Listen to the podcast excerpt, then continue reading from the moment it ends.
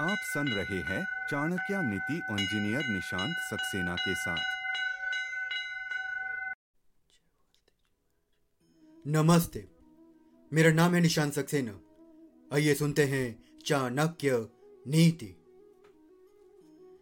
इक्षुरापः पयो मूलम तांबूलम फल मौषधम भक्षित्वायपि कर्तव्यः, स्नानदानिका क्रिया।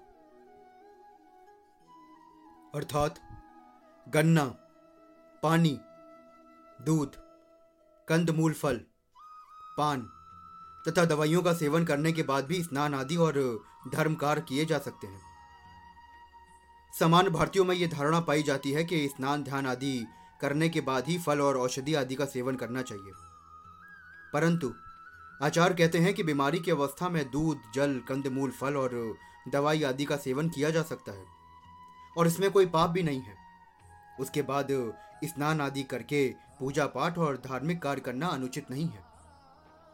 धन्यवाद।